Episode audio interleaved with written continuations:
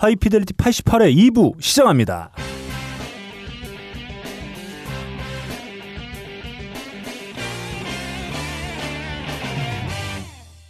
자, 우리 오랜만에 미소를 찾았던 우리 일동 형님 암기로 인해서 또 그 웃음이 사라졌다.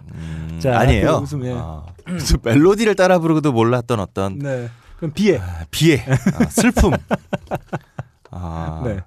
어떤 뭐 뉴로 네. 뭐 이렇게 뇌에 뭐가 연결이 잘 안 되나? 참고로 이분께서는 미국 대중음악 예, 역자이셨습니다. 미국 대중음악의 그 장관 역사를 정리한 책의 역자 네. 네. 조일동. 장관 역사를 옮기다 보니까 그런 걸 몰라.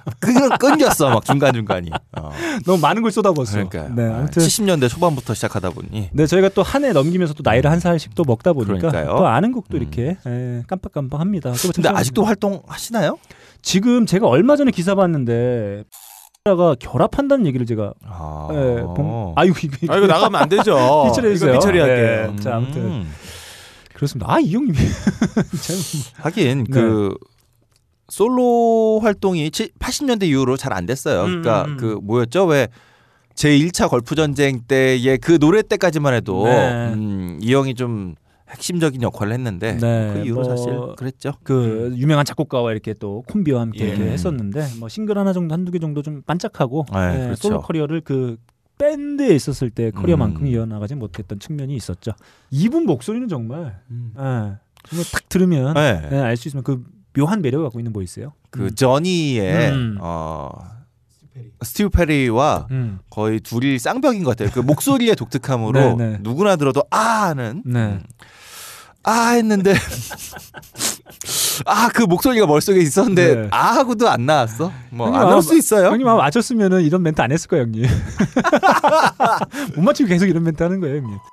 바람이 큰 바위를 깎고 커피방울이 마음을 뚫는다. 12시간 동안 한 방울씩 모은 고귀한 커피의 눈물 나의 가슴을 적신다. 케냐의 태양이 아른거리고 에티오피아의 정취가 한 잔에 담겨있는 커피. 달빛을 담은 듯 영롱한 유리병과 언제 어디서나 쉽게 먹을 수 있는 파우치 커피 아르케 더치커피 딴지 마켓에서 판매합니다. 자 2부입니다. 저희가 1부에서 잠깐 예고드린 바와 같이 네. 저희가 올해 2016년 지구촌 그 음악계에 있어서는 가장 큰 소식이 가장 또 슬픈 소식이기도 했습니다. 바로 글램 록의 뭐랄까 가장 정점이 있었던 뮤지션이기도 했던. 근데 뭐 글램 락만 아니라 뭐 이 형은 그 별명이 카멜레온이잖아요. 네. 뭐 워낙 다양한 장르를 하셔서 정말 가장 유명한 팝스타 중에 한 명이었던 그렇죠. 데이빗 보이의 부고 소식이 많은 음악 팬들을 아주 충격에 몰아넣었습니다. 맞습니다. 그래서 저희가 작년에 이제 뭐 저희 방송을 통해서 짤막하게 뭐 소식을 통해서 좀 전달해드리기도 했는데 안타깝게도 수많은 이제 음악 팬들을 두고 이제 음악만 남겨두고 세상을 떠나신 뮤지션들을 한번 조명해보고 그분들의 음악을 한번 같이 한번 나눠보는 시간. 오늘 오랜만에 또 명사 우리 일동 형님 모셨기 때문에 예. 고인이 된 명사의 명반 R.I.P. 특집입니다. 그렇게 생각해보니까 데이빗 보이 형과 함께한 11일 상간에 별들이 많이 가셨네요. 네, 그렇습니다. 나탈리 콜루님부터 시작해서 그래서 저희가 뭐 수많은 분들이 또 뭐 한 해 동안 저희 안타깝게도 세상을 좀 저희와 함께 이별을 하시기도 했었는데 저희가 한번 좀 차분하게 다는 못하고 그렇죠. 5분 5분 저희가 한번 음악과 앨범 그리고 그분들의 이야기 짤막하게 좀 나눠보는 시간 갖도록 하겠습니다. 그러면 먼저 한번 시작을 해볼까요?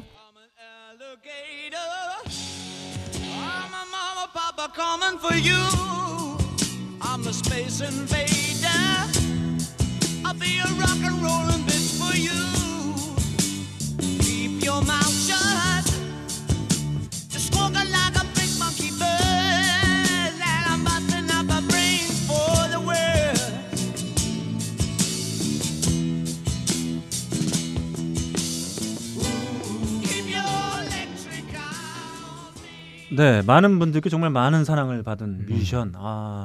2016년이 오자마자 아주 크나큰 슬픈 소식으로 다가오게 됐던 바로 그 뮤지션 데이빗 보이입니다. 네, 형님 좀 이야기 좀 해주시죠.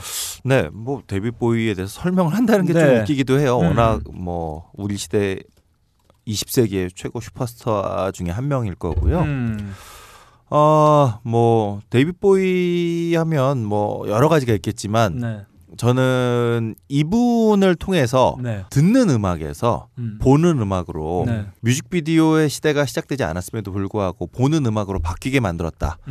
단순히 어떤 앨범 커버라든가 이런 정도의 수준이 아니라 일부에서 잠깐 말씀드렸다시피 뭐 하나의 캐릭터를 창조해내고 그 캐릭터에 맞춰서 뭐 과감한 화장, 그다음에 무대 의상, 그러니까 이 락스타라고 하는 사람들을 그 이전까지는 뭐 음악을 잘한 사람 뭐 이런 정도였다면 락스타라고 하는 사람들 혹은 뮤지션이라고 하는 사람들이 무대 위에서는 전혀 다른 새로운 사람으로 일종의 아티스트 같은 느낌으로 그래서 뭐 사진 작가들하고도 같이 작업을 굉장히 많이 했었고 그런 의미에서 이 데이빗 보이의 그 가치는 뮤직비디오 시대가 시작되지 않았음에도 불구하고 보는 음악을 만들어냈다라는 측면에서 정말 중요한 가치가 있다고 생각하고요. 또 이분의 특징 중에 하나가 그 이전까지 전혀 다른 장르들을 뚝딱뚝딱 다 갖다 붙이더라. 근데 그게 아무렇지 않게 갖다 붙일 수 있는 그러니까 데이빗 보이가 노래를 아주 잘하는 사람은 아닌데 데이빗 보이의 목소리에 이것을 다 갖다 붙이면 자연스럽게 맞아지는. 그러니까 그만큼 이분이 그 음악에 대한 어떤 이해 내지는 음악을 자신의 것으로 표현하는 능력. 그러니까 그 이전까지의 좋은 가수는 노래를 잘하는 사람 그리고 또 작곡을 잘하는 사람이었다면 데이빗 보이에 이르러서 작곡 자체로만 보면 뭔가 허술할지라도 또 노래의 어떤 스킬로만 보면 허술할지라도 자기만의 색깔로 만들어내면 이게 충분히 가치가 있다.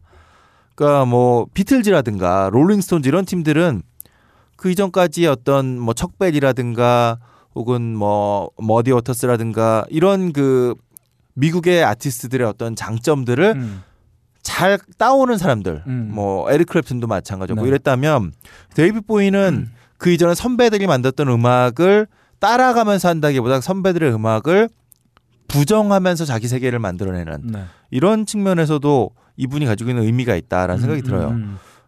그리고 이분은 삶 자체가 또 기존에 있었던 어떤 도덕과 가치 이런 거 그냥 쌩까고 가시는 분이잖아요. 그것도 또한 굉장히 큰 의미다. 그런 생각이 드네요. 이게 이분이 일종의 완성체 같은 느낌이 드는 게 뭐냐면 그 음악적인 커리어 그다음에 아티스트로서의 면목 그다음에 이 수많은 가십거리를 늘 달고 다녔던 그런 어떤 스타로서의 풍목 그런 것 그러니까 주변 시선에는 아랑곳하지 않고 그러니까 그냥 상상도 되지 않는 그런 어떤 가십들을 놀라운 기행으로 늘 생산해줬던 것 그럼에도 불구하고 뭐 이런 일화들 있잖아요. 기사자기를 받지 않고 나는 뭐 나 자신을 위해서 곡을 쓴다 이런 어떤 락커로서의 어떤 가오 이런 것들까지 가지고 있는 그러니까 뭐 스타로서 가지고 갖춰야 될 모든 것을 가지고 모든 걸 갖췄죠. 심지어 영화에도 아무렇지 않게 능구렁이처럼 멀쩡한 역할도 하시고 그러다가 멀쩡한 역할? 그럼 멀쩡하지 않나? 어쨌든 자기를 받는다라고 하는 것에 대해서 뭐 폴 맥카트니 경이잖아요. 물론 존 레논은 거부했죠. 존 레논은 거부했던 것으로 기억하는데 대부분의 영국 아티스트들이 뭐 스스로는 체제에 저항하는 뭐 이런 락커 내려놓고도 상 주면 낼름 받아가는 근데 이 형 그게 도대체 무슨 의미가 있지? 라고 말하는 이런 배포 그다음에 사실 저는 이 형에 대해서 그 지기 스타더스트 앨범은 하도 유명해서 들었지만 그냥 아 그랬구나 하다가 제가 어렸을 때 건센로지스라는 밴드가 어마어마한 히트를 했잖아요. 근데 슬래시가 데이빗 보이에 사생아더라. 뭐 이런 소문. 사생아도 아니고 사실은 뭐 콘돔이 찢었다더라. 뭐 이런 얘기와 함께 이 형이 훌륭한 형이구나. 이런 훌륭한 아티스트의 아빠였나? 뭐 이런 그런 기억도 나고 그래요. 아무튼 뭐 그 슬래시 얘기 나와서 슬래시 어머니와 같이 작업도 하고 상당히 친분이 있었던 슬래시 어머니가 그 패션 디자이너시잖아요. 스타일리스트로 같이 활동을 했었다 뭐 이런 얘기가 좀 있었죠. 그리고 뭐 슬래시가 뭐 예전에 엄마랑 그 데이빗 보이 아저씨랑 침대에 같이 있는 모습을 봤다 뭐 이런 인터뷰도 있기도 했었는데 자, 아무튼 저도 사실은 그런 측면이 있었던 것 같아요. 이분이 이번에 얼마 전에 발매된 새 앨범. 아, 블랙스타. 블랙스타. 이 앨범이 사실 28번째 정규 앨범이거든요. 네. 그래서 늘 이렇게 음악 작업을 했었고, 그냥 뭐, 나이가 연세가 많으신, 뭐, 팝계를 수놓았던 스타 중에 한 분 정도로 생각하고 있다가, 이번에 이제 추모 기사들이나 뭐 이런 것들, 메시지들 막 도배되는 거 보면서, 아, 이분의 족적이 대단했구나. 그럼요. 이런 걸 다시 한번 좀 느낄 수 있었던 것 같아요. 뭐, 개인적으로는 이번에 블랙스타 앨범도 그 이전까지의 데이빗 보이랑 또 다른 색깔이에요. 굉장히 뭐 저는 데이빗 보이식 재즈다 뭐 이런 식으로 표현을 하고 싶은데 네. 또 그런가 하면 바로 그 전에 있던 넥스트데이 2013년 작을 들어보면 또 굉장히 그 락킹한 스타일이었고 네. 그러니까 평생 동안 자기가 만들어 놓던 틀에 갇히지 않고 계속해서 이것을 깨왔던 아티스트 그런 지점에서도 이분이 의미가 있는 것 같아요. 그러니까 글램락의 뭐 황태자, 뭐 글램락의 황제, 글램락에 갇히지 않았다는 거죠. 네. 80년대가 되면 재빨리 레츠댄스 같은 앨범을 통해서 새로운 조류에 또 민감하게 반응했고 네. 틴머신 같은 밴드 할 때는 또 90년대의 스타일을 선도하기도 했고 그런 의미에서 그러니까 나이가 들었다라고 해서 그 안주하지 않는 모습 이거야말로 데이빗 보이가 지금까지도 그렇게 많이 추앙받을 수 있었던 네. 힘이 아닐까 싶기도 해요. 네, 좋습니다. 그러면은 뭐 레스댄스는 예전에도 한번 소개해드린 적이 있으니까 우리 명사 조일동 형님이 추천해주시는 최근 앨범 블랙스타에 네네. 수록되어 있는 곡 한번 함께 나눠보도록 하겠습니다.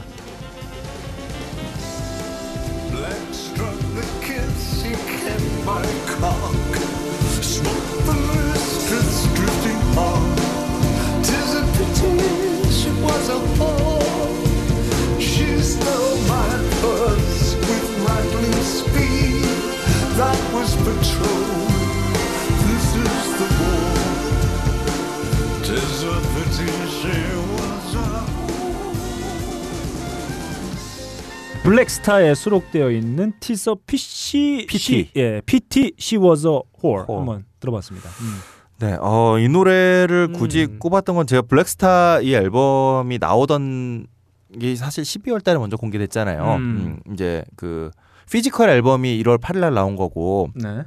12월 말에 공개가 됐었는데 그래서 이제 들어보는데 되게 좋았어요. 우선 기본적으로 네. 좋았고 근데 이 노래를 그냥 그 좀 전에 들었던 끝에 이제 굿바이라고 하는 얘기가 나오는데 그냥 그렇게 들었죠. 뭐 그런 얘기 나올 수도 있고 그냥 이 노래 처음에 색스폰 소리가 너무 좋아서 그냥 굉장히 즐겨 들었는데 북어를 접하고 나서 이 노래의 그 굿바이라고 하는 얘기가 괜히 그냥 자꾸 맴돌더라고요.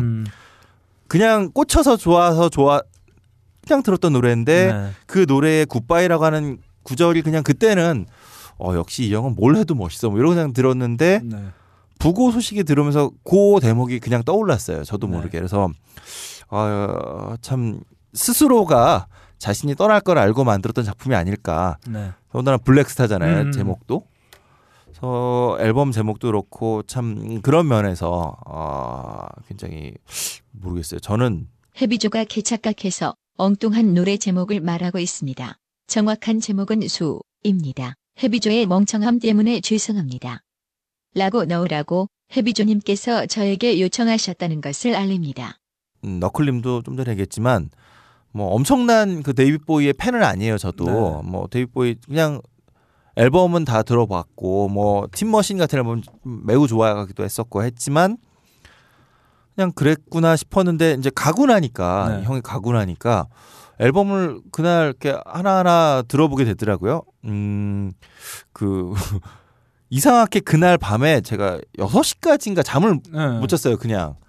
물론 이제 뭐 모터헤드도 듣고 그 며칠 상간에 돌아가신 분들의 음반들을 쭉 다시 듣긴 했는데 사실 레미 형이 가셨을 때도 네. 되게 슬펐고 그렇지만 뭐 그것 때문에 레미 형 노래를 들어서 밤을 새고 이러지 않았는데 데이빗 보이 형이 가셨다니까 이상하게 잠이 안 오더라고요. 네. 6시까지 해서 나도 모르게 굉장히 나도 꽤 큰 팬이었나 보구나. 네.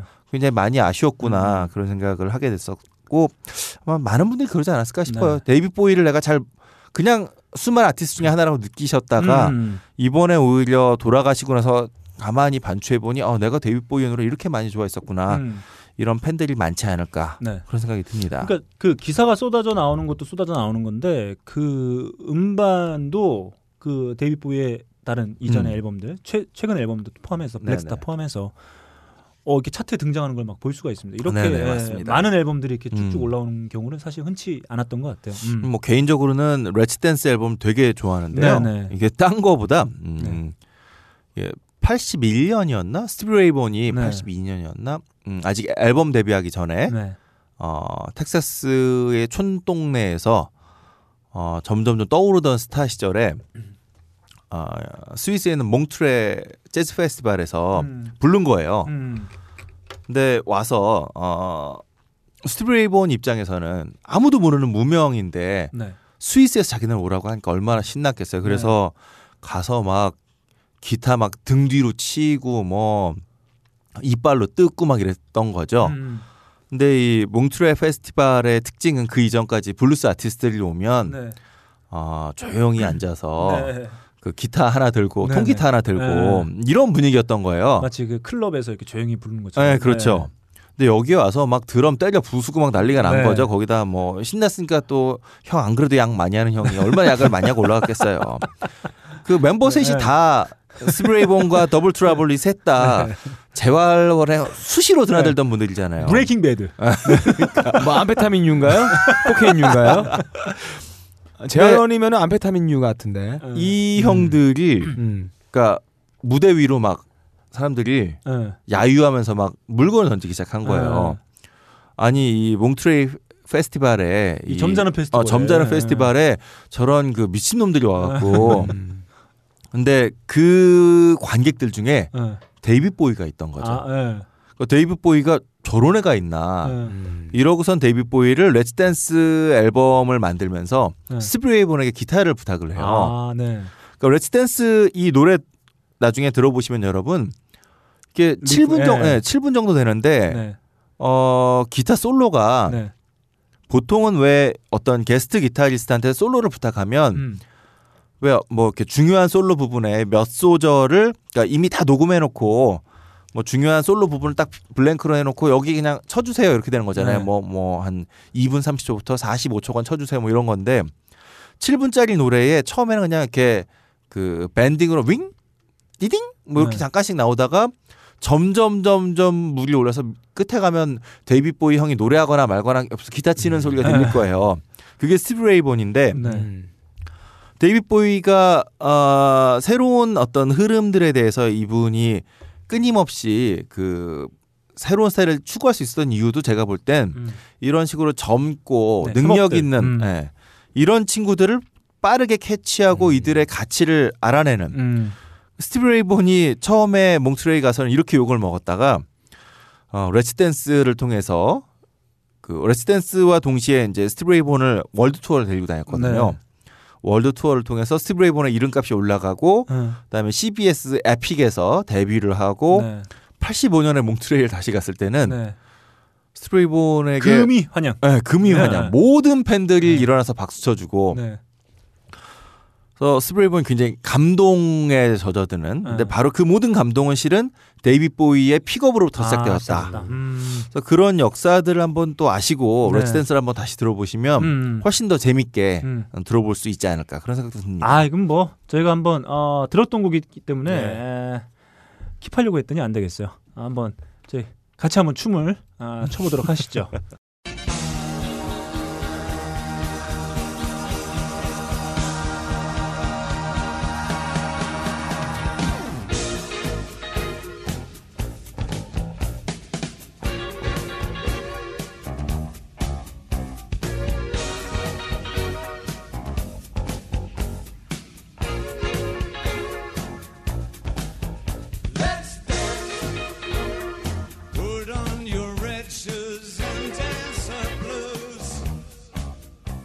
자, 데이빗 보이 그리고 스티브 레이본이 함께한 렛츠댄스 한번 들어봤습니다.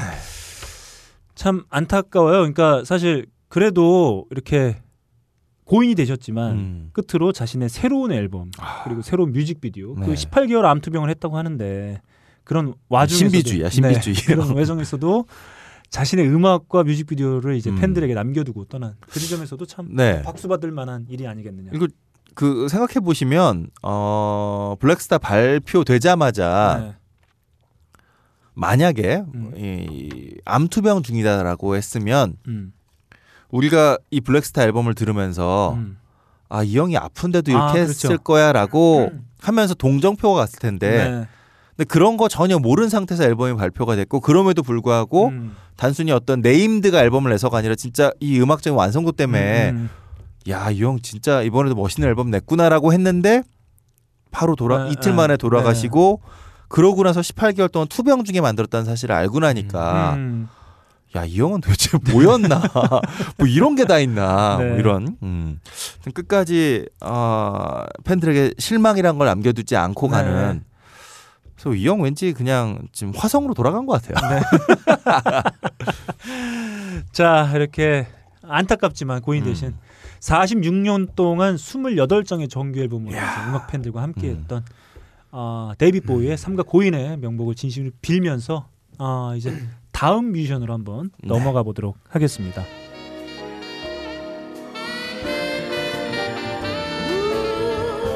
Unforgettable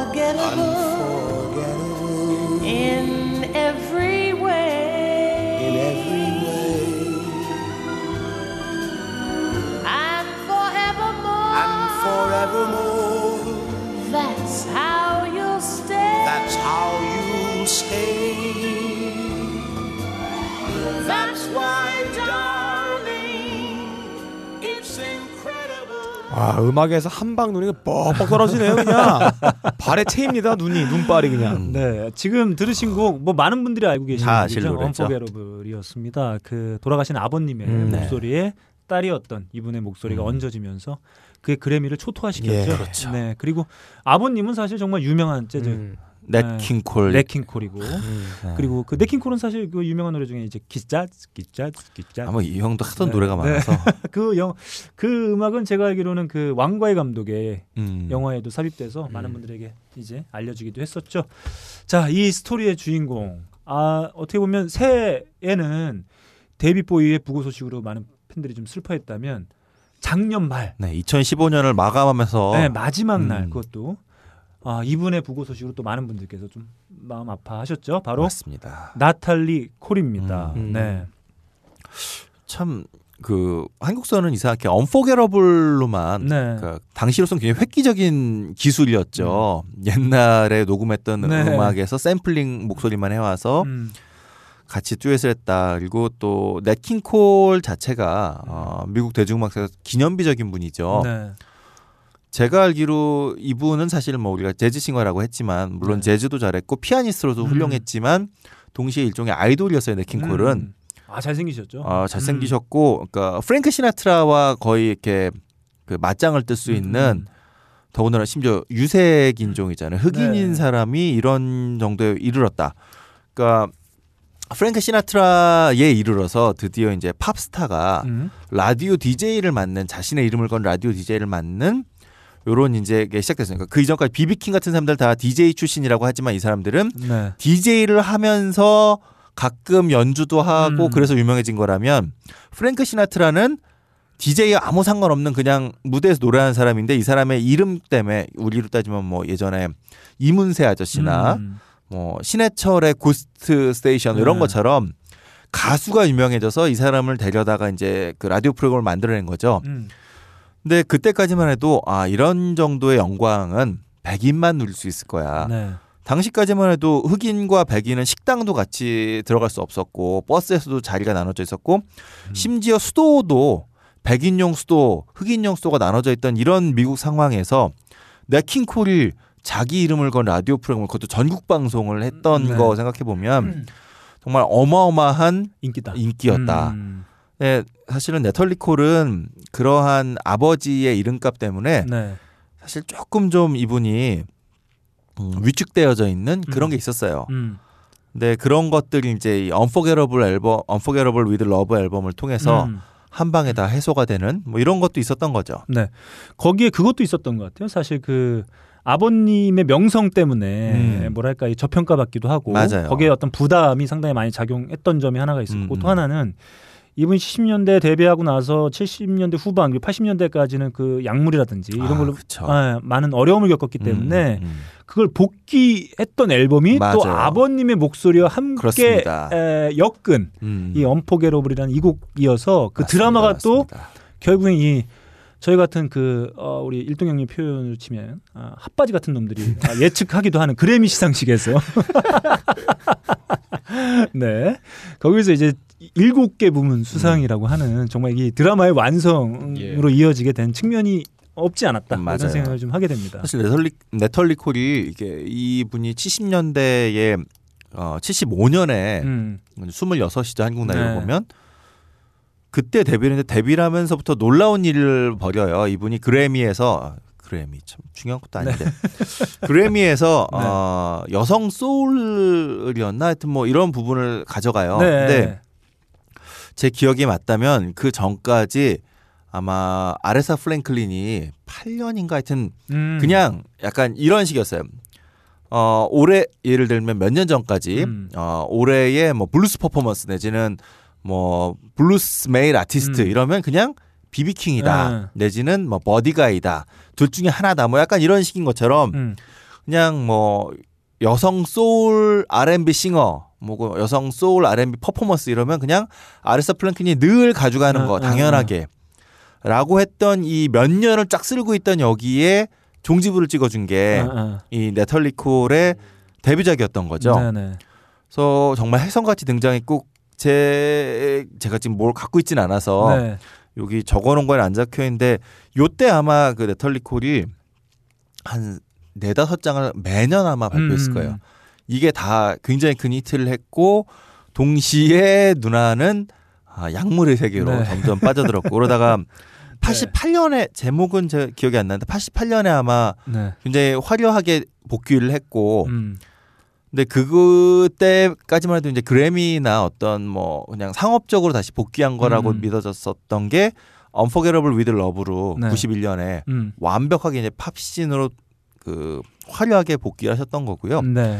근데 개인적으로는 조금 아쉬운 게 Unforgettable with Love 앨범이 너무 크게 성공하면서 네. 대박이 났죠. 그냥. 이분이 사실 그 이전까지의 스타일은 네. 뭐 우리가 흔히 말하는 어반 내지는 네, R&B 뭐. 네, R&B 안에서도 뭐 어반이나 아니면 뭐 그 콰이어 스톰 계열의 그러니까 굉장히 도시적이고 세련된 네. 느낌의 그 R&B 스타였다가 네. 요 앨범을 기점으로 중후한 재즈가 굉장히 됐죠. 중후한 쪽으로 확 가셨어요. 네. 드레스 입고 노래해야 되는. 네, 드레스 네. 입고 다음에 심지어 그 아버지를 너무 이제 따라가면서. 네. 네킹콜이 잘 나갈 때 중간에 그 스페니쉬로 되어 있는 그러니까 저 보사노바 앨범들 네. 몇 장을 쫙 또 히트를 하신 적이 있었거든요. 그거 따라서 또 보사노바 앨범 쫙 네. 내시고 조금 뭐 개인적으로는 그래서 많은 분들은 언포게러블로 기억하시겠지만 저는 네털리 콜이라고 하는 이 아티스트를 기억하는 방식은 실은 초기 앨범들. 네, 초기 앨범. 그러니까 70년대 말 80년대 초반에 R&B를 이끌었던 네. 날카롭고 그다음에 세련된 그 요게 이제 확장이 되면 GRP라든가 이런 그 스무드 재즈 계열까지 확장되는 그 장르를 이끌었던 누님. 요게 조금 더 부각이 됐으면 좋겠는데 여전히 돌아가셨다고 하니까 그냥 그 나오는 얘기는 언포게러블의 네털리 콜 개인적으로 조금 아쉽기도 합니다. 이 누님의 진가가 네. 많은 부분에서 좀 놓쳐졌다 이런 네. 생각에서 사실 그 오랜 약물 중독 뭐 네. 이것도 있었고 사실 지병이 있으셨기 때문에 네 그래서 저기 신장 이식도 네. 하셨고 투석도 하셨고 그랬죠. 네. 그렇기 때문에 뭐 팬들은 뭐 활동이 뜸해서 뭐 아 좀 편찮으신가 보다라고 좀 예측을 할 수 있었던 부분이 있기도 했었는데. 사실 연말 마지막 날 또 이렇게 또 부고 소식을 접해서 상당히 많은 분들께서 좀 안타까워하고 예, 슬퍼했던 좀 기억이 네, 납니다. 맞아요. 네털리 콜이 또 편찬에서 많이 활동을 못 하시면서 미국 안에서는 네. 연말이 되면 그렇죠. 크리스마스 네. 시즌에 굉장히 대형 코러스를 함께 대동하고 그러니까 가스펠 스타일의 크리스마스 앨범을 또 한 번씩 내주시는 그래서 몇 장의 앨범이 그 빌보드 1위를 하기도 했었던 네. 그러니까 2000년대에도 어떤 특수한 시즌이 되면 왜 그 넷 킹 콜도 나중에 그랬었는데 또 프랭크 시나트라도 그랬고 미국 안에서 어느 정도의 위치에 오른 특히 이제 그 좀 중후한 스타일의 네. 분들은 크리스마스가 되면 또 한 번씩 쫙 이렇게 쓸어주시잖아요. 수고해야죠. 네, 그 코스를 또 걷기도 하셨어요. 사실 네. 이누님이. 아, 근데 뭐 하여튼 저는 뭐 그 네. 지점도 좋지만 오늘 좀 이 네털리 콜의 추모를 하면서 마지막으로 이분이 얼마나 그 살벌하게 네. 그리고 흥겹게 노래 네. 잘하는 분인지 네. 라이브로 한번 좀 확인하면서 네. 얘기를 좀 마칠까 합니다. 자, 이렇게 저희 곁에도 또 오랜 뭐 아버님 네. 에 이어서 또 수많은 음악 팬들에게 좋은 곡들 선사해줬던 나탈리 콜의 고인의 명복을 빌면서 이제 마지막 네. 정말 그 초기의 어떤 흥겨움을 느낄 수 있는 맞습니다. 곡 한번 70년대 라이브고요. Something Got a Hold on Me라고 하는 노래입니다. 한번 들어보시죠. 네. You might say to yourself, if I had a second chance, if I had a second chance, if I could just do it one more time. You know you say that sometimes, don't you? Sometimes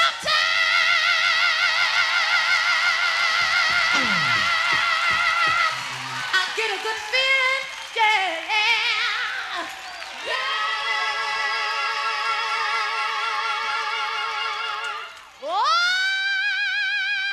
yeah. Oh. 굉장히 솔플하네요. 네, 그렇습니다. 네.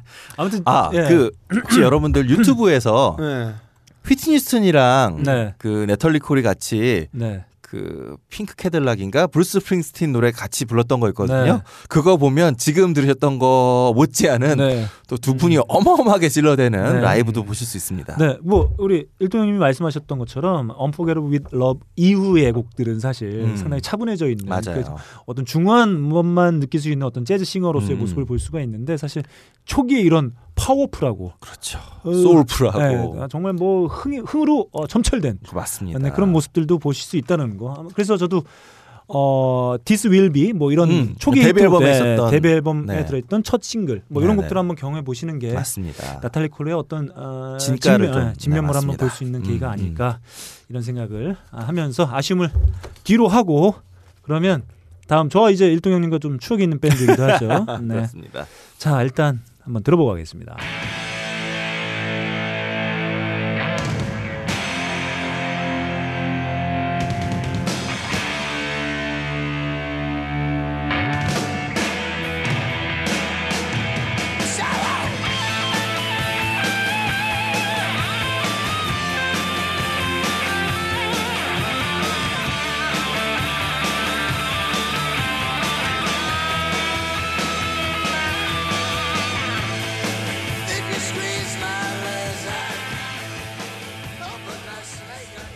네, 이 목소리의 주인공, 저는 이제 일동 형님이 두 팔을 번쩍 들고 그 거구를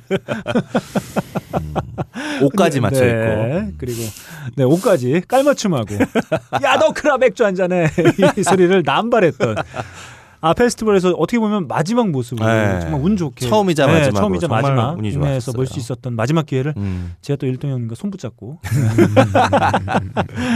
경험했던 바로.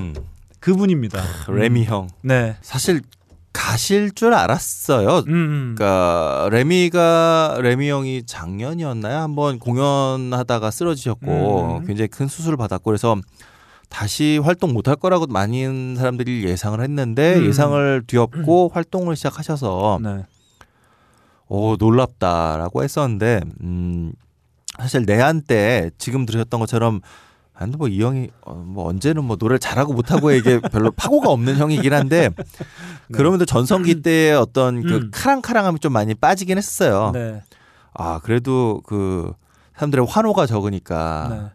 가슴을 부여잡으시며 네. 정말 니네 목소리가 작아서 마음이 아프다는 말에 정말 눈물을 흘렸던 네. 과거의 또 여름이 생각나네요. 사실 그날 저 되게 기분이 안 좋았어요. 네. 그 레미 형 할 때는 그렇게 안 오다가 말이야. 네. 무슨 시시껄렁한 누구야 걔네. 데이브 그롤. 데이브 그롤 같은 애 나오니까 막 갑자기 뭐 사람도 꽉 차고 막 아니 레미 형이 그렇게 막 닥터락 부르고 막 스테이 크림 부를 때는 조용하던 사람들이 참 그랬어요. 네. 저는 그때 그런 모습도 지금 이제 주인공 모터헤드 네. 네, 램입니다. 그때 저는 이제 역시 명사 조일동이다. 그때 그 모터헤드 공연 볼 때 또 우리 그 일동형님의 특징이 있지 않습니까? 그 아무리 많은 페스티벌에 관객 속에 숨어 있다고 하더라도 대본 보인다. 바로 볼 수 있죠. 그래서 속속 도착하는 옆으로 보여드는 지인들. 그 유명한 밴드의 어떤 보컬. 몽찬이요? 네. 각종 음악계 종사자들이 우리 일동 형의 등판을 보고 야 조일동이다. 그 원래 락 페스티벌의 거친 곳이잖아요. 사람들 네. 모신과 슬램을 하는 공간에 조일동 형님 옆에 쓰면은 네. 절대로 맞지 않아요. 모든 풍파를 다 피할 수 있습니다. 네, 그렇습니다. 쪼그려 있습니다. 네. 그래서 저도 네. 일동 형 믿고 아주 편하게 봤던 기억이 납니다. 하여튼 참 이 형이 가신 건 너무 안타까운 일이고요. 사실 네. 레미는 그 데이브 그롤도 네. 모터헤드하고 이번에 같이 왔던 네. 것도 그 투어를 같이 돌았던 거잖아요. 근데 데이브 그롤이 엘비스가 아니라 레미 is king, 엘비스 뭐 누구누구 다 꺼져라, 네. 레미가 진짜다 뭐 이러면서 네. 티셔츠 입고 뭐 이랬었는데 네, 형님 싫다며. 아니 뭐 그래도 이제 그롤이 어떤 그 애는 별론데 네. 또 레미 형을 존경할 줄 아는 네. 훌륭한 애다. 또 네. 그런 면에서는 고면에서만 특화된 인성을 갖추고 있다. 그렇게 네. 훌륭한 형님들을 잘 쫓아다녀요. 네. 얘가 네. 그런 애인 것 같아. 그냥. 근데 어쨌든 레미 형이 가셨던 거는 개인적으로 참 진짜 안타까웠어요. 그러니까 모르겠어요. 그날도 그 만났던 그 지인 중에 네. 이제 한 형이 그 중학교 다니는 아들을 데리고 이제 아들 친구들 데리고 와서 일부러 모터헤드 보여주려고 왔었는데 네. 중학교 애들이요. 네, 근데 그 형하고 둘이 했던 게 형 우리는 중학교 때부터 모터헤드 한번 보는 게 소원이었는데 얘들은 중학교 때 벌써 봤네. 그럴 수 있겠네요. 라고 했는데 우리도 그리고 그 조카들도 다 마지막이 네, 됐던 거죠. 사실 모터헤드는 제가 조금 놀랬던 게 뭐 페북인 이런 데에 모터헤드 갔다고 굉장히 많은 분들이 추모를 해주셨는데 막상 모터헤드가 그 메탈카가 존경하고 네. 뭐 메가데스가 존경하고 데이브 그롤을 존경하고 아티스트의 아티스트였지 네. 실제로 굉장히 많은 팬이 한국에서 있지는 않았었다 솔직히 네. 말하면 근데 그럼에도 불구하고 그렇게 많은 분들이 추모해줘서 사실은 좀 괜히 제가 그냥 기분이 좋았어요. 네. 그러니까 램이 죽었는데 그랬나 보다라고 넘어갈까봐 좀 그랬었는데 그래도 많은 아티스트들이 또 추모도 해주고 한국에서조차 네. 그래서 뭐 굉장히 괜히 제가 고맙더라고요. 그 모터헤드는 그렇게 볼 수 있겠죠. 그 영국 헤비메탈 씬에 있어서 정말 그 상징과도 같은 밴드라고 할 수 있겠죠. 네. 그리고 사실 모터헤드는 묘한 위치에 있어요. 그러니까 정통적인 헤비메탈 뭐 예를 들면 아까 우리를 큰 웃음 주셨던 주다스라든가 네. 아이언 메이든, 섹슨 이런 밴드들과 달리 이 형들은 또 경계선상이 어디 있었냐면 펑크에 가 있었던 거죠.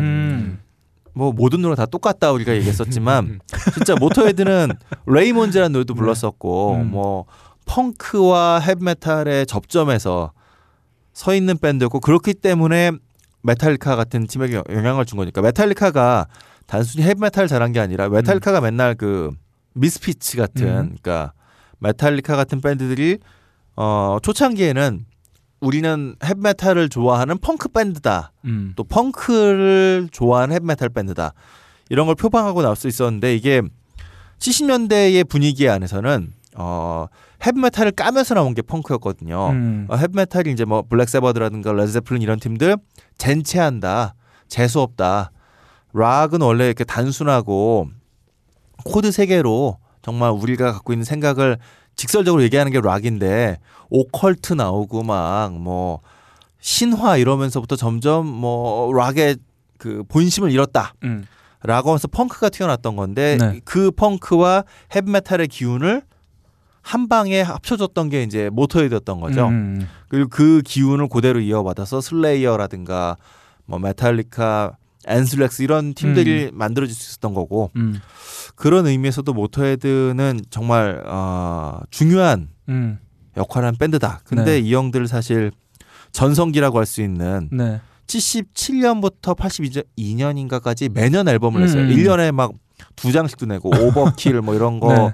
나올 때 막 2장씩 내고 범버 오버킬 2개가 막 같이 해 나왔을 거예요. 막 이렇게 열정을 쏟아내는데 사실 상업적으로는 그리 큰 성공을 얻지는 네. 못했어요.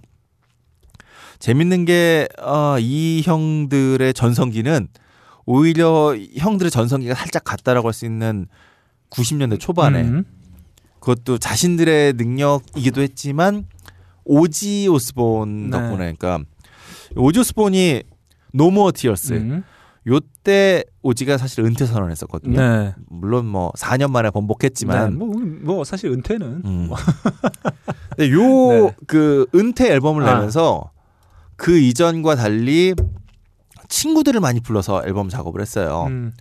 근데 레미하고 오지가 사실은 같은 동네 출신이에요. 어렸을 때부터 친구고. 친구 되겠네. 아, 그렇죠. 그래서 레미 형이 그 오지 오스본 앨범에 참여를 했던 거죠. 그리고 이게 대박이 나면서 헬레이저라고 하는 노래를 이제 공동 작곡을 했고, 요 노래가 헬레이저가 다시 이제 모터헤드가 다시 부르고. 네.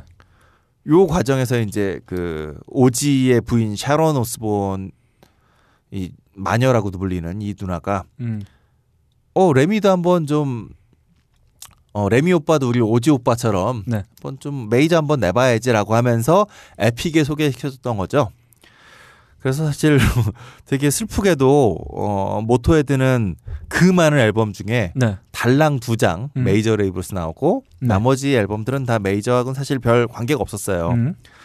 근데 그 시점에서 마추어 다이라고 하는 앨범에 뭐 오지도 참여해주고 슬래시도 참여하고 그래서 굉장히 히트도 하고 이랬는데 개인적으로는 네.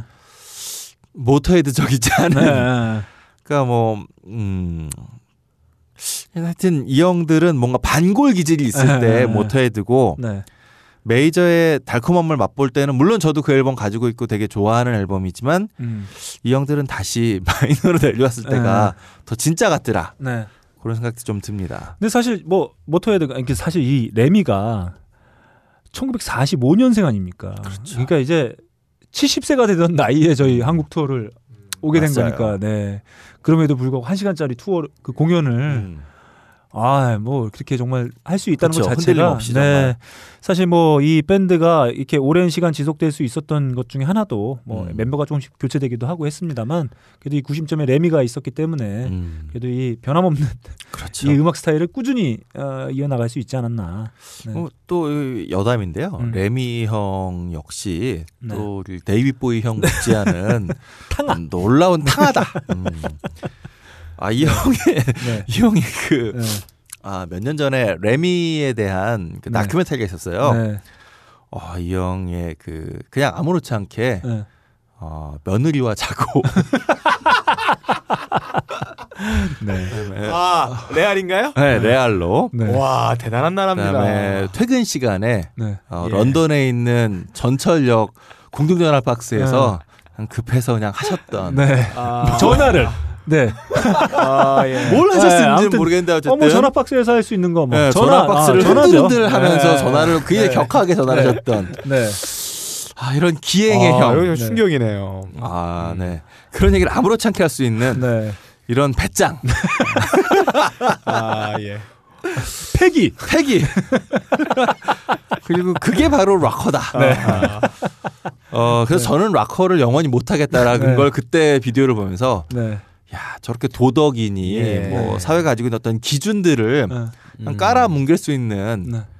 근데 저는 그런 것 같아요. 제가 지금 자다가요. 네. 발딱 일어났어요. 이렇게 좋아라. 2부 에너지가 돌아요. 큰 웃음 처음으로 졌어요. 박근혜가. 네. 자, 아무튼 뭐 이렇게 많은 부분 팬들에게 전해줬던 뮤지션으로 각인되어 있는 레미.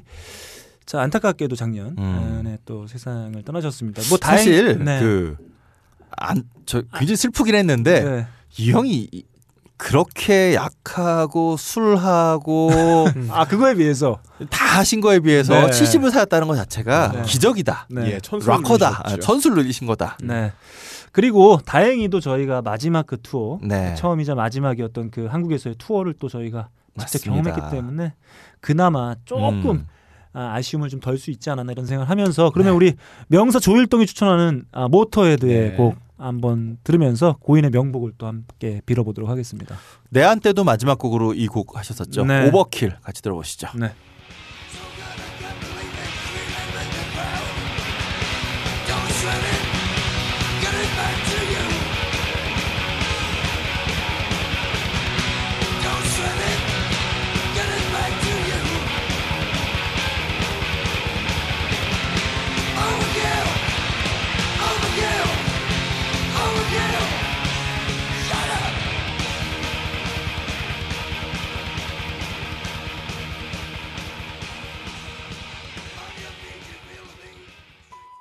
바람이 큰 바위를 깎고 커피방울이 마음을 뚫는다.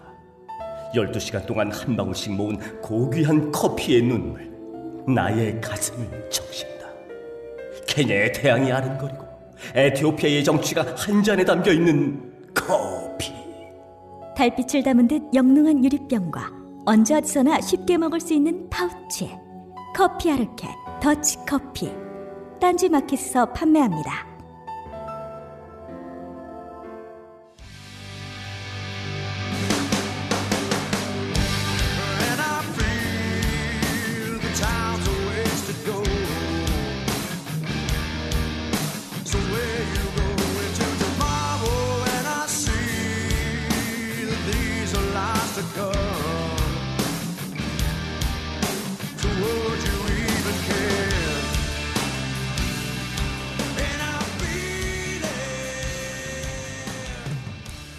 네, 지금은 와병 중인 유철민 PD와 함께 그때 예.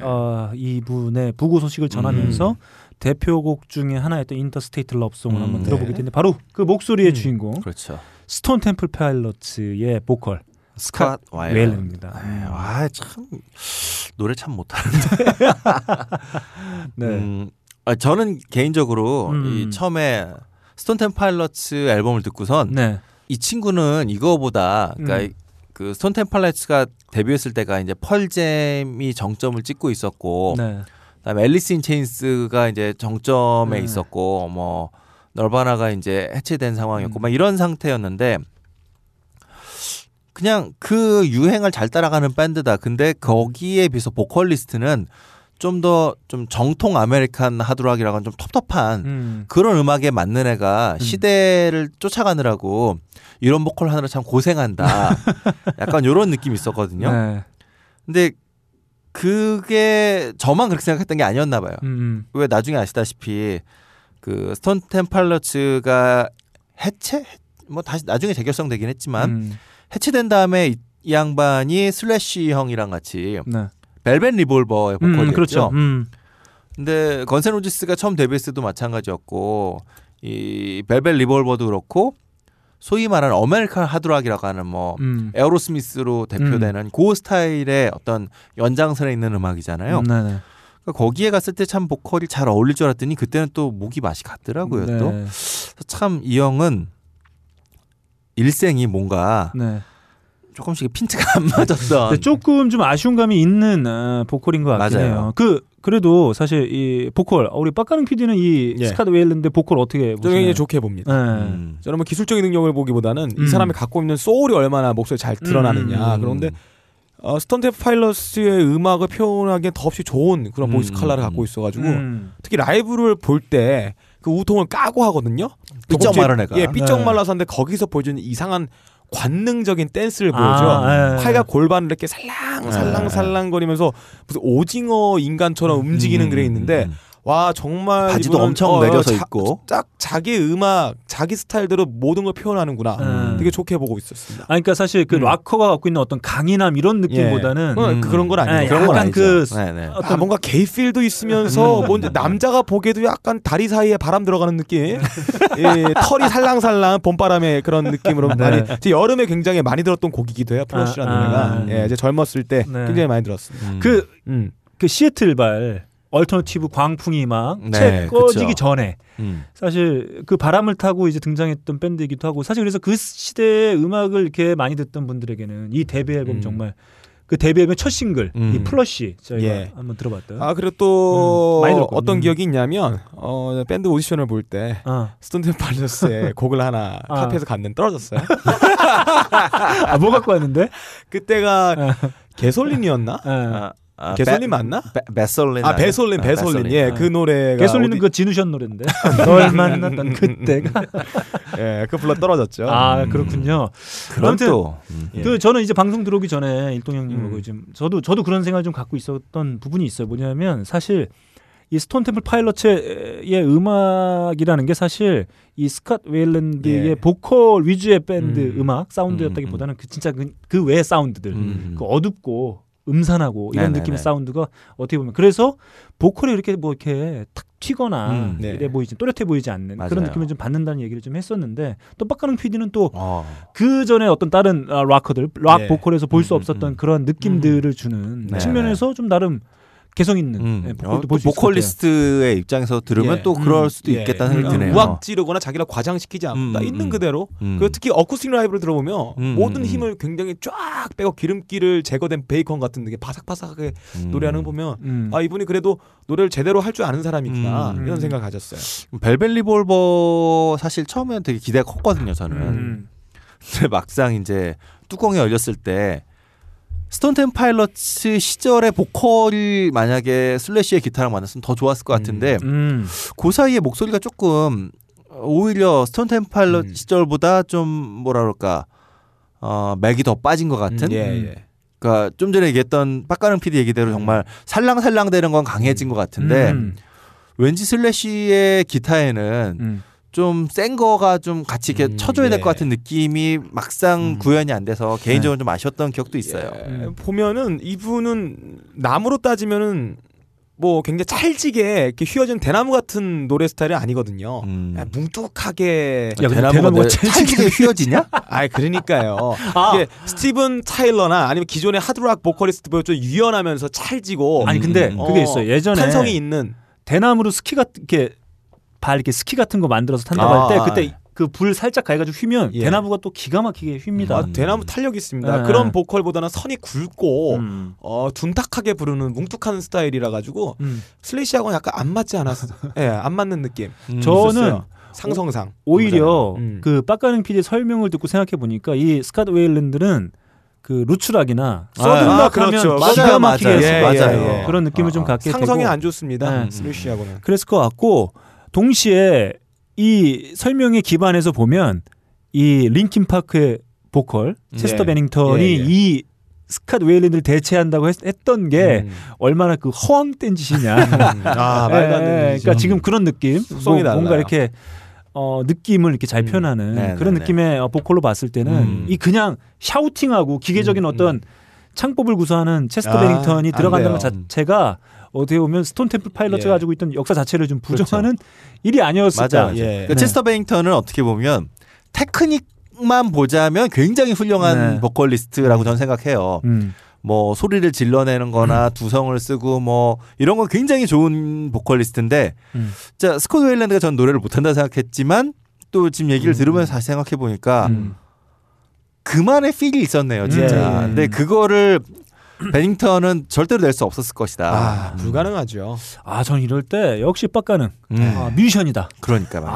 아, 정말 한 1년에 한 번 정도 이렇게 이런 강렬한 느낌을 와, 진짜 제가 뮤지션이었던 게 맞구나라고 하는 지점들을 좀 느끼게 돼요. 아무튼 근데 사실 이 스캇 웨일랜드가 좀 가슴 아픈 이유는 이 사망 소식이 사실 다른 분들이 이제 뭐 투병 중이라든가 그렇죠. 뭔가 지병이 있으시거나 뭐 이런 과정들이 좀 있었죠. 아니면 뭐 정말 오랜 기간 복 받을 만큼 받고 그렇죠. 누릴 만큼 누리고 사람들한테 즐거움 줄 수 있을 만큼 주고 맞아요. 뭐 이러고 이제 팬들과 좀 작별하시긴 했습니다만 근데 이 스캇 웨일랜드는 뭐 비교적 어린 많지 않은 그렇죠. 나이에 또 아주 비극적인 그러니까 뭐 투어버스에서 네, 사망을 하셨으니까 그러니까 변사체로 발견이 된 거잖아요. 사실은. 네.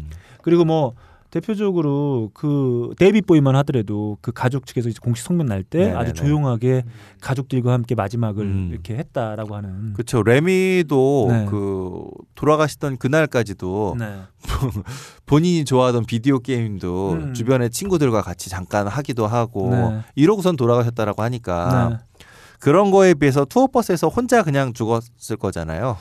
그렇죠. 그러고 보니까 이 그런지 얼터너티브 이 밴드들 대표하는 너바나의 커트 코베인, 그다음에 앨리스 인 체인지의 보컬.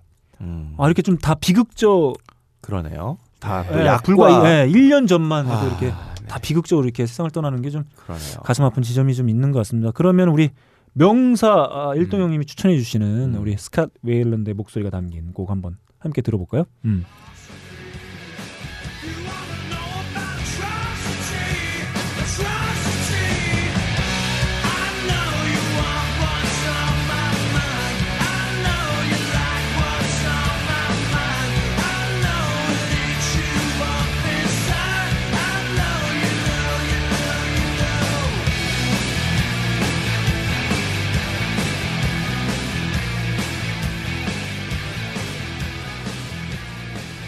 자, 우리 일동이 상당히 좋아하는 단어 중에 하나 들어가 있는 예. 노래 제목 섹스 타입 띵이었습니다. 띵 좋아하시죠? 띵. 띵. 타입. 이런 단어. 타입 이런 거 참 좋아하죠. 네, 중요한 단어 하나 빼놓고 다 얘기하셨는데. 자, 아무튼 뭐 그래도 참 매력 있는 목소리의 주인공이었는데 좀 가슴 그러게요. 아픕니다. 그 팬들과 작별하는 그 상황이 그렇게 됐다는 게. 제가 알기로 뭐 이혼도 했고 이 양반이니까. 가족도 없는 상태였고 여러모로 참 안타깝네요. 네, 뭐 아무튼 뭐 저 좋은 곳에서 또 계속 음악 하시면서 이렇게 하시길 진심으로 바라면서 아마 그런지에 먼저 약했던 형들이 약하면서 기다리고 있을 것 같아요. 아, 그 제조하면서 오자마자 네. 야 여기 있다 해라. 그러니까 하고 하자. 네. 아무튼 그렇습니다. 이렇게 저희가 스캇 웨일런드까지 한번 살펴봤고 이제 마지막 뮤지션입니다. 이 뮤지션도 저희가 한번 보고 소식 전해드린 적이 있었는데 네. 일단 이분의 목소리 한번 듣고 예. 이야기 한번 나눠보도록 하겠습니다.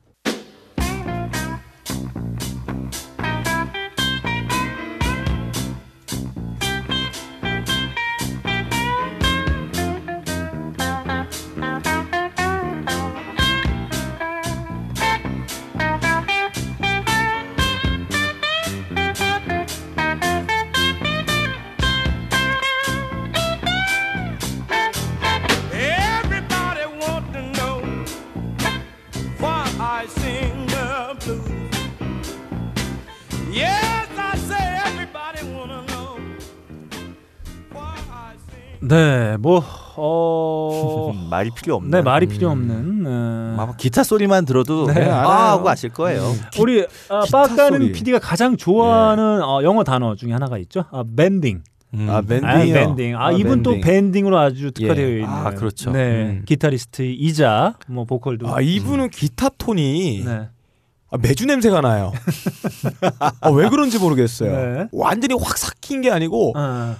이거를 간장을 뽑아 먹어도 밥 비벼 먹어도 맛있고 그냥 매주 그냥 팍 넣어서 된장 싸 먹어도 그냥 맛있고 원숭미 같은 원숭미 푹 익힌 거 시골 정취 오랫동안 80년 노래하신 저 할아버지의 그 뽕짝 메들리 이런 소리 그러니까 자극적이지 않은데 맛있어 맛있고 이런 내추럴하고 굉장히 내추럴하신 비비킹은 사실 그 예전에 인터뷰도 보면 이펙터를 전혀 사용하지 않으세요. 그냥 기타 소리 어떻게 내냐 했더니 이분이 마샬 못 쓰더라 마샬 무슨 앰프하고 루시라고 내 왼손으로 만든다고 그렇죠 손맛으로 이제 내시는 거예요 이거는.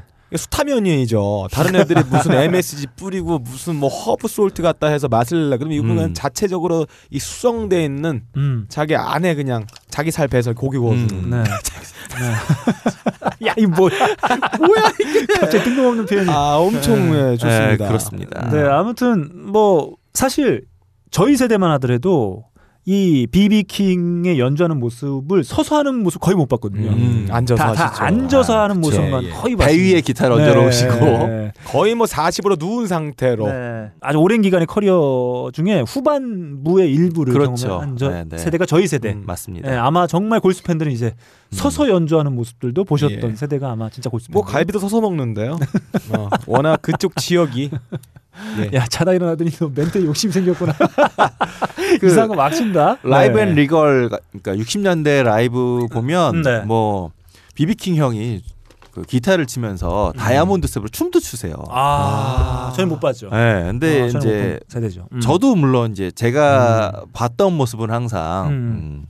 에릭 크랩튼 형이 모시고 네. 연주하고 뭐 약간 이런 거였죠. 같이 그 앨범도 내기도 했었어요. 네, 라이딩 위드 킹이라고 에릭 크랩튼이 형님을 모시고 네, 뭐 차 딱 뒤에 네. 모시고 이제 딱 들어가는 게 네, 앨범 드라이브기도 했었죠. 에릭 크랩튼이 그런 거 좋아하는 것 같아요.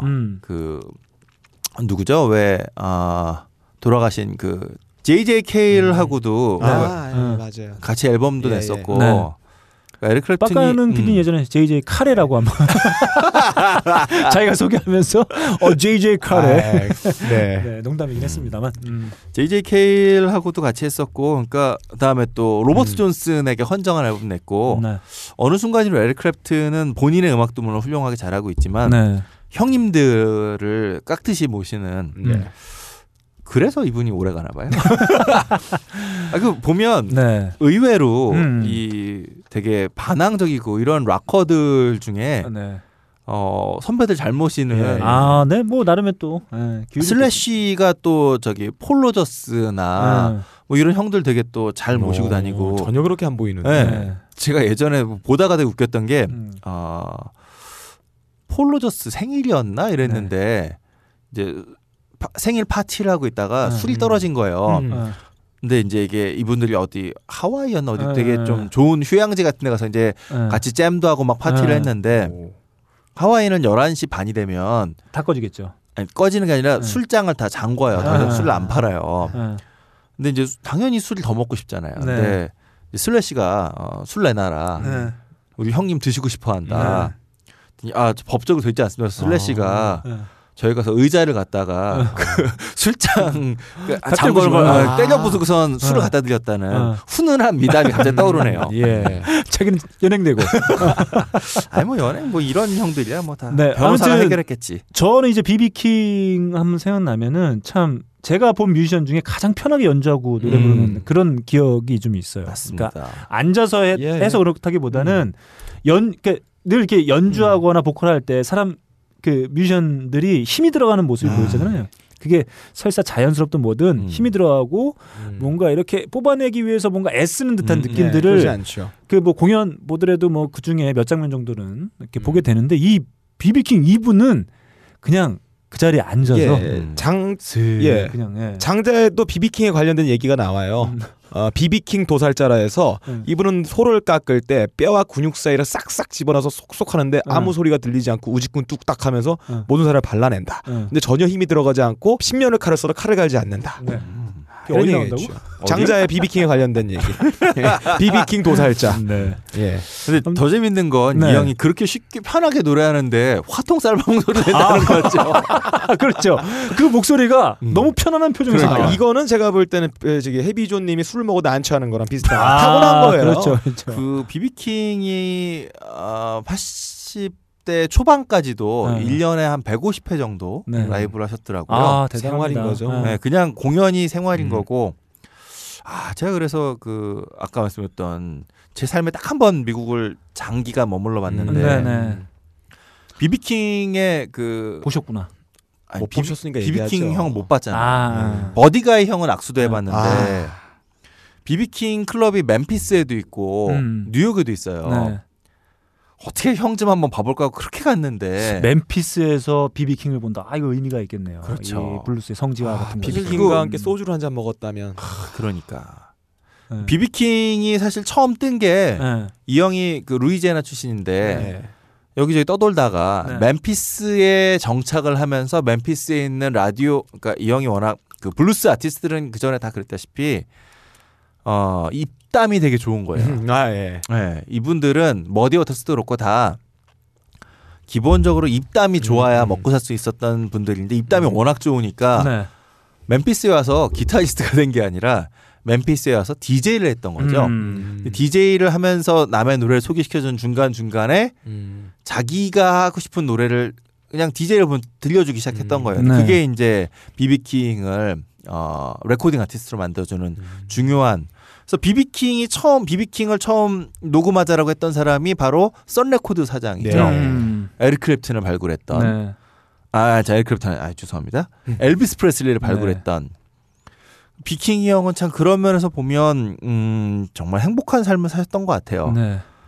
물론 비비킹 가족들이 카텔이 나왔을 때 네. 뉴올리언즈 살던 가족들이 실종되게 되면 그런 슬픔도 있었지만 네네. 그럼에도 불구하고 이분처럼 한평생 이렇게 즐겁게 기타 치고 네. 많은 사람들과 이야기 나누면서 네. 아마 비비킹이 가장 많이 그 백악관에서 공연했던 분 중에 한 분일 거예요. 그럴 것 같아요. 그런 거 보면 참 복받은 분이셨다. 네. 물론 이제 마지막에 그 딸이 네. 이제 독살됐다. 네, 뭐 이런 거 네, 매니저에게 좀 제 길에서 그런 거 뭐 우리가 확인해 볼 수는 없지만 네. 아마 오늘 소개해 드리는 분들 뭐 다 뭐 레미 형은 진짜 할 만큼 하셨고. 네. 다 그렇지만 우리 비비킹 형만큼 네. 그러니까 사실 레미 형은 할 만큼 했어도 왠지 투쟁하는 기분이잖아요. 네.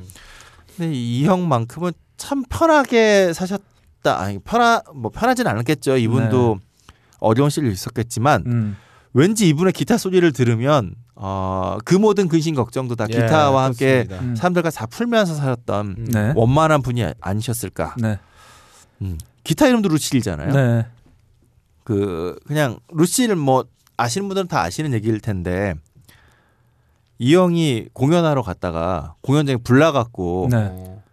불이 나서 대피했다가 나와보니까 참 기타 안 갖고 왔네 해서 기타를 가질러 들어서 기타를 가지고 나왔는데 나중에 알고 보니까 클럽이 무너지기 직전에 불로 무너지기 직전에 네. 기타 들고 나온 거예요. 사람들이 너 미쳤냐. 네.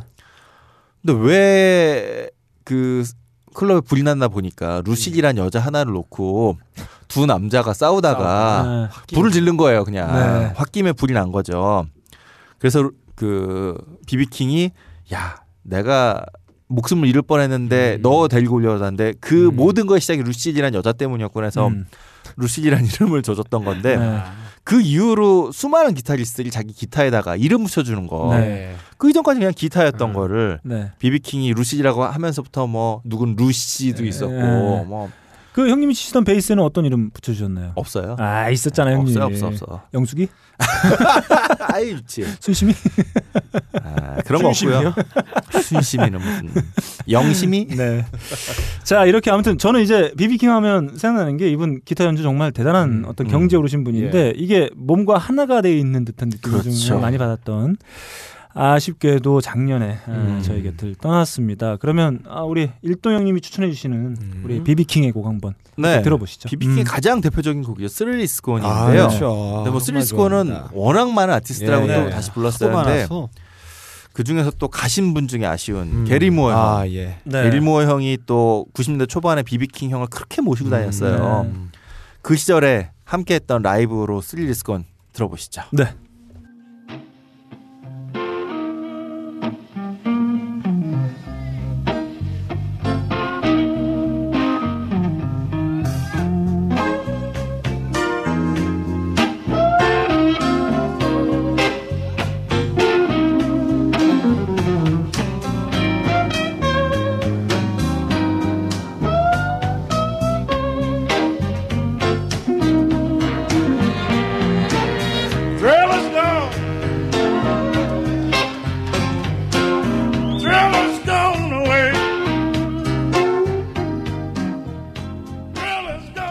여러분 절대 오해하시면 안 됩니다. 지금 이 목소리가 뭔가 힘을 줘서 나오는 목소리가 아니에요. 그냥 웃으시면서 편안하게 그냥 입만 뻥뻥뻥뻥 하면서 나오는 이 목소리 톤이. 앉아서 부르시는 거예요? 앉아서.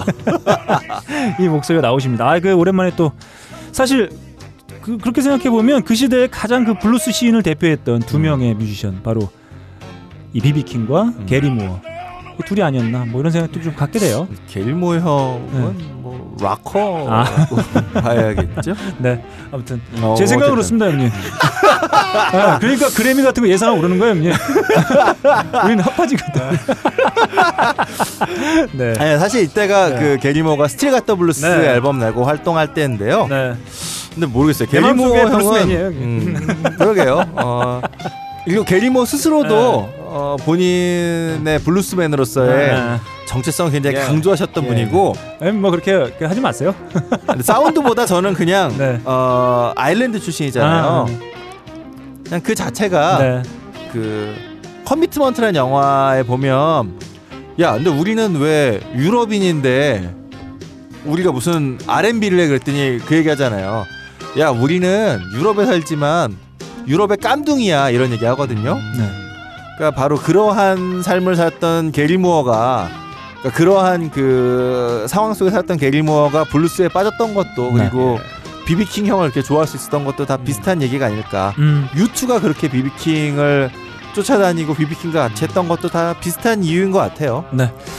아 저희가 이렇게 명사 조일동 형님 모시고 이 명사의 명반 예. R.I.P. 특집 고인의 어떤 명복이 기리는 차원에서 뭐 그 뮤지션인 고인을 기리는 가장 좋은 방법은 그분들의 또 음악을 함께 나누는 거 아니겠습니까? 맞습니다. 그래서 저희가 좀 이렇게 웃기도 했는데 사실 이렇게 좀 한 번쯤 나눠보는 시간이 필요하지 않나. 아 이런 나눠보는 시간에 당연히 명사가 와야 되지 않겠느냐 이런 차원에서 저희가 일동 형님 모시고 한번 또 많은 분들이 또 작년에 음악 팬들을 이렇게 떠나시기도 했었죠. 저희가 다 소개드리지 못하는 점이 좀 아쉽기도 합니다만 이렇게라도 저희 이렇게 기억에 남아있는 뮤지션들 5분 함께 네네. 음악과 앨범 그리고 이야기를 한번 짚어봤습니다. 자 형님 뭐 오늘 어떠셨나요? 저희 이제 또 간을 희생하러 갈 시간이 돌아왔습니다. 네, 네 아 뭐 다른 거보다 네. 마지막에 비비킹을 들으니까 네. 아 우리가 이런 아티스트를 또 만날 수 있을까? 아 그렇죠. 네. 뭐 데이빗 보이 형도 그렇고 레미도 그렇고 뭐 정말 나탈리 콜도 그렇고 평생을 수많은 사람들을 뭐 음악이 세상을 바꾸지는 않지만 세상을 바꾸고 싶어하는 사람들에게 위로가 되고 힘이 돼주는 네. 이런 음악을 주셨던 훌륭한 분들 고마운 분들. 또 어딘가에서 새로운 아티스트를 또 만나는 기쁨을 찾게 되겠지만 가신 분들에 대한 특히 이분들이 평생을 해주셨던 거에 대해서는 그냥 괜히 다시 한번 또 감사의 말을 전할 수밖에 없네요. 네. 자 아무튼 뭐 오늘 소개해드린 분들뿐만 아니라 작년에 요 근래 우리 곁을 떠나는 수많은 뮤지션 분들에게 다시 한번 고인들의 명복을 진심으로 빌면서 오늘 이렇게 88회 마치도록 하겠습니다. 지금까지 진행에는 너클볼러 제 옆에는 무려 횟수로 3년 동안 저와 함께한 박가능 PD 그리고 오랜만에 우리 곁으로 다시 돌아와준 명사 조일동 형님과 함께했습니다. 감사합니다. 감사합니다.